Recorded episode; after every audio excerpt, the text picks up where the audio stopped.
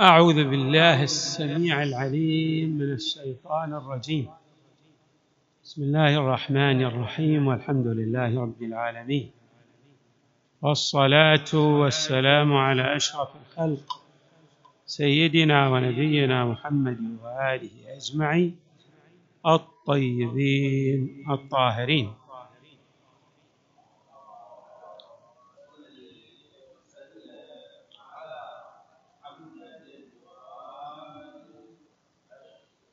لا زال الكلام موصولا حول الأذكار التي يؤتى بها للسعة في الرزق. وقد أشرنا إلى أن هذه الأذكار لا تختص بتوسعة الرزق فحسب بل لها آثار أخرى. كالطمأنينة ألا بذكر الله تطمئن القلوب. وأيضا لها آثار في رفع درجات الإنسان عند الله تبارك وتعالى. الله يأمر الإنسان بالذكر الكثير. فالأذكار التي يؤتى بها سعة الرزق واحدة من الآثار الوضعية المترتبة عليها. وهناك آثار أخرى تتحقق في عالمي الدنيا والآخرة. في عالمي الدنيا يعني لا تختص بعالم الدنيا فقط. من هذه الأذكار وقد بين هذا الذكر في القرآن الكريم الاستغفار. استغفار له آثار متعددة لا تختص بسعة الرزق وليس فقط الرزق من ناحية الحصول على المادة.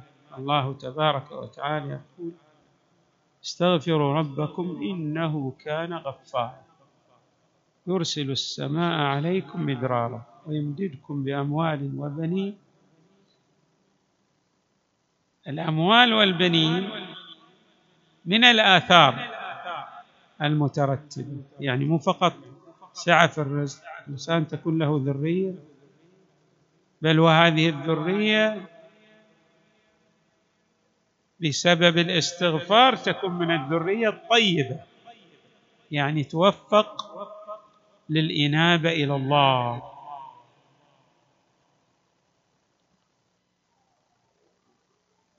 استغفار ورد بطرق متعددة. كل واحدة من هذه الطرق مفيدة. مثلا ورد أن الإنسان يقول ألف مرة أستغفر الله ربي وأتوب إليه. ف هذا الذكر ألف مرة. نعم. يوجب رفع الفقر. يترتب عليه رفع الفقر. وهناك استغفار مروي عن إمامنا الصادق عليه السلام. يقرأ أربعمائة مرة في اليوم بهذه الطريقة ويواظب عليه لمدة شهرين. وهو من المجربات للسعة في الرزق. يقول أستغفر الله الذي لا إله إلا هو الحي القيوم الرحمن الرحيم بديع السماوات والأرض من جميع ظلمي وجرمي وإسرافي على نفسي وأتوب إليه.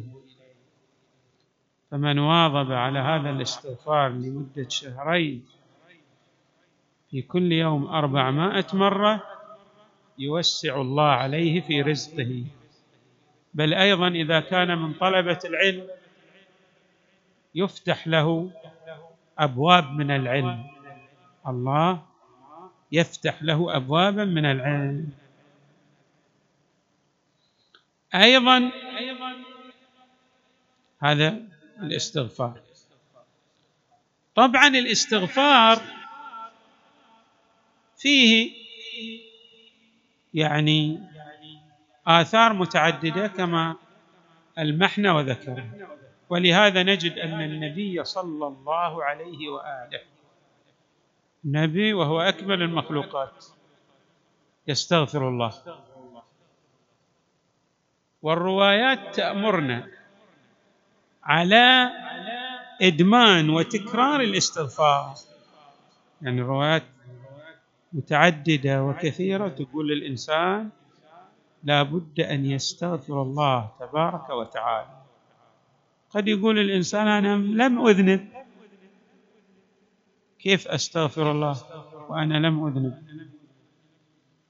أولا ما في أحد ما يصير له غفلة عن عن الله تبارك وتعالى. أو يكون عنده تقصير.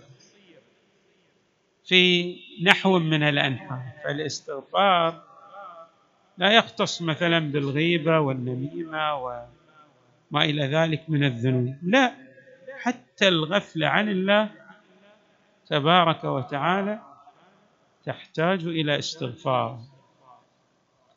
أيضا الاستغفار يقول العلماء في التقصير الإنسان قد يكون لديه تقصير. ما يقوم بما ينبغي عليه إما من ناحية أدائه للواجبات. مثلا يجلس في مجلس يجب عليه أن يأمر بالمعروف وأن ينهى عن المنكر. فيحدث شيء لا يقوم بوظيفته وهو لا يلتفت إن أنه لم يقم بوظيفته. فيحتاج أيضا إلى استغفار.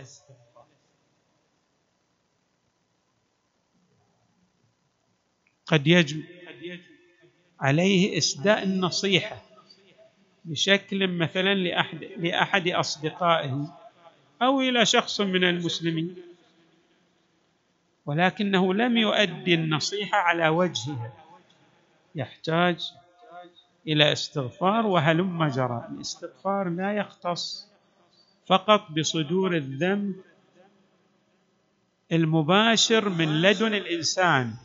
استغفار. أيضا شنو؟ يرتبط بمجموعة من الأمور. كلما التفت الإنسان إلى أن هذه الأمور يعني هي نحو من أنحاء التقصير كان ينبغي عليه أن يقوم بالوظيفة على الوجه الأكمل.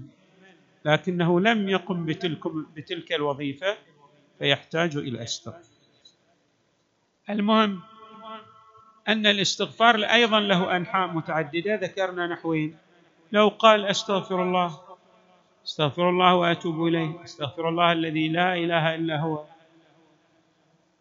أي نحو من أنحاء؟ الاستغفار. ولذلك مثلا تجدون مثلا روايات. اللهم إني أستغفرك استغفار حياء وأستغفرك استغفار رجاء وأستغفرك استغفار حطه وأستغفرك استغفار توبة وأستغفرك استغفار إنابة.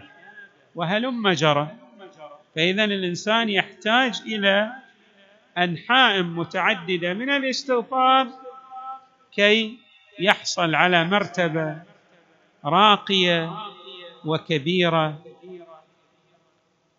عند الله تبارك وتعالى تؤهله للرزق في الدنيا والآخرة. أيضا من الأذكار وهذا الذكر يعني دائما نوصي به للمؤمنين هو من أهم الأذكار. الإكثار من الصلاة على محمد وآل محمد.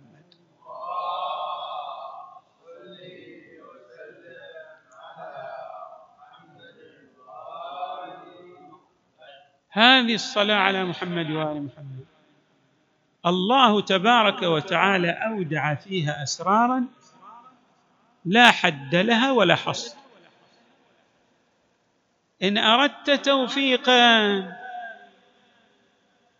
أكثر من الصلاة على محمد.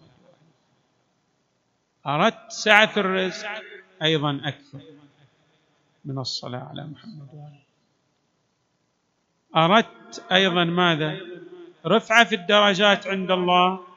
عليك بالإكثار من الصلاة على محمد. وآله الصلاة على محمد. وآله أردت أيضا بلسما لعلاج بعض الأمراض المستعصية جدا أكثر من الصلاة على محمد وآل محمد. الصلاة على محمد وآل محمد هذه كنز لا ينفد ولا ينتهي. كما أن الاستغفار جاء بعدة طرق أيضا الصلاة على محمد وآل محمد جاءت بعدة طرق. طبعا يكفينا في عظمة الصلاة على محمد وآل محمد وأهميتها. ما ورد في القرآن الكريم إن الله وملائكته يصلون على النبي. يا أيها الذين آمنوا صلوا عليه وسلموا تسليما.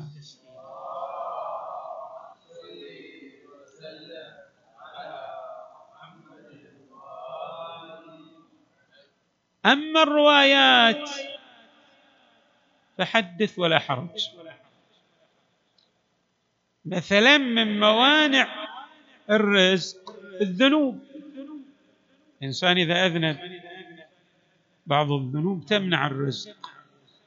بل كل ذنب يؤثر في السعة الرزق يعني يكون مانع بنحو ما في سعة رزق الإنسان. الإمام الرضا عليه السلام رواية جميلة. يقول من لم يجد ما يكفر به ذنوبه فليكثر من الصلاة على محمد وآل محمد.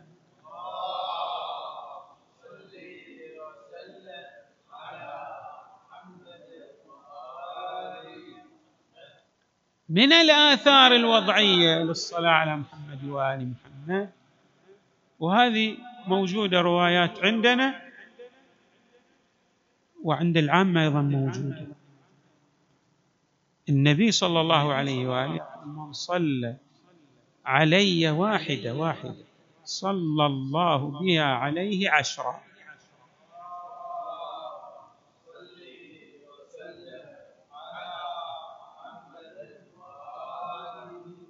اللهم صل على محمد وآله.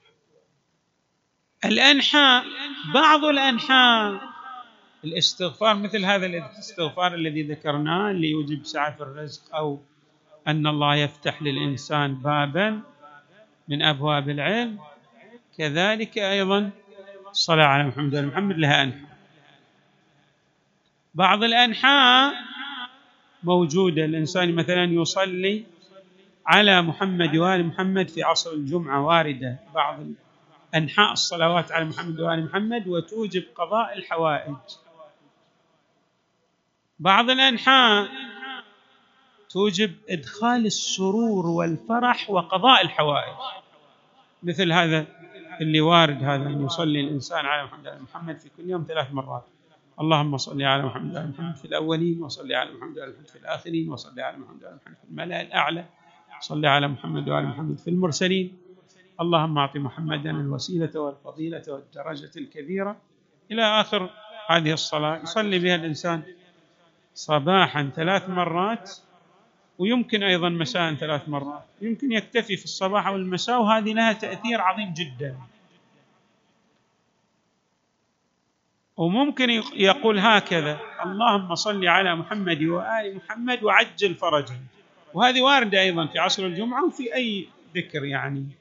الإنسان في بعض الروايات أن أن الله تبارك وتعالى لا يرد دعاء الداعي إذا ابتدأه بالصلاة على محمد وآل محمد وختمه بالصلاة على محمد وآل محمد. الله ما يرد دعاء.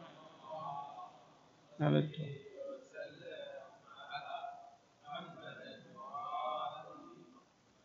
الرواية تلمح إلى حيثية جميلة.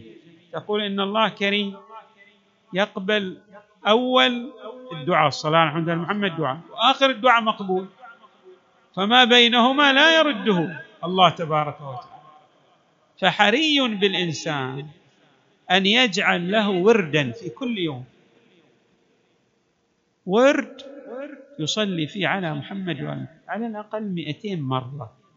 هذا أقل شيء. يعني مئة مرة في الصباح مئة مرة في المساء. الصلاة على محمد وآل محمد أيضا هي عمل جميل يهدى لبعض الأصدقاء والوالدين آه، والأجداد الذين توفاهم الله تبارك وتعالى. لا حتى للأحياء أيضا. حتى للأحياء الإنسان ممكن أن يقدم هدية مادية وهذا أكثر المتعارف ولكن الهدايا المعنوية لها من التأثير أعظم من الهدايا المادية. مثلا تقوم تذهب إلى زيارة النبي صلى الله عليه وآله أنت رايح في المدينة وتذهب إلى الحرم وتنوي أن هذه الزيارة عن أحد أصدقائك. الله يعطيك ثواب الزيارة. مضاعفة. يمكن عشرات المرات. وهكذا أيضا إذا ذهبت إلى زيارة الإمام أمير المؤمنين أو الحسين أو الرضا عليه السلام. سائر الأئمة. تأتي بالزيارة لنفسك ولبعض أصدقائك. وأيضا تهدي هذه الزيارة إلى بعض الموتى خصوصا من الأقربين. والآباء والأجداد والأعمام والعمات والأخوال والخالات. فتحصل على صلة الرحم وقضاء الحوائج والسعة في الرزق وما لا يعد ولا يحصى من الآثار. فإذا أنت مو تضرب عصفورين بحجر يمكن تضرب مئات العصافير بحجر واحد. يعني تحقق مقاصد لا حد لها ولا حصر. أنا أعرف بعض المؤمنين شخصيا. في كل يوم مواظب يؤدي الصلاة على محمد وآل محمد منذ أن مات يعني والده ووالدته. في كل يوم يؤدي على الأقل مئتين مرة لوالده ولوالدته. على الأقل مئتين مرة. ليش؟ لأنه في الروايات أيضا موجود. جاء شخص وشكى إلى المعصوم عليه السلام. قال له أنا أجد ضيقا في رزقي. الإمام قال له لعلك لا تدعو لوالديك. أنت يمكن ما تدعو لوالديك. إذا الإمام أبان له عن السبب في ضيق الرزق إنك ما تدعو لوالديك. فممكن للإنسان أن يدعو لوالديه صلى على محمد وعلى محمد ويهدي الثواب لوالده ولوالدته. فيصل رحمه. أقرب الرحم الوالد والوالدة لك. في كل يوم إذا عندك والد أو والدة أو خال أو خالة أو للأقارب من الذين توفاهم الله تبارك وتعالى ممكن أن تقوم لهم ببعض الأعمال ومن أعظم الأعمال الصدقة والصلاة على محمد وآل محمد ويتحقق على أثر ذلك السعة في الرزق والبركة أيضا في المال والأهل والولد نسأل الله تبارك وتعالى أن يوفقنا وإياكم للخير وأن يجعلنا مع محمد وآل محمد في الدنيا والآخرة. وصلى الله وسلم وزاد وبارك على سيدنا ونبينا محمد وآله أجمعين الطيبين الطاهرين.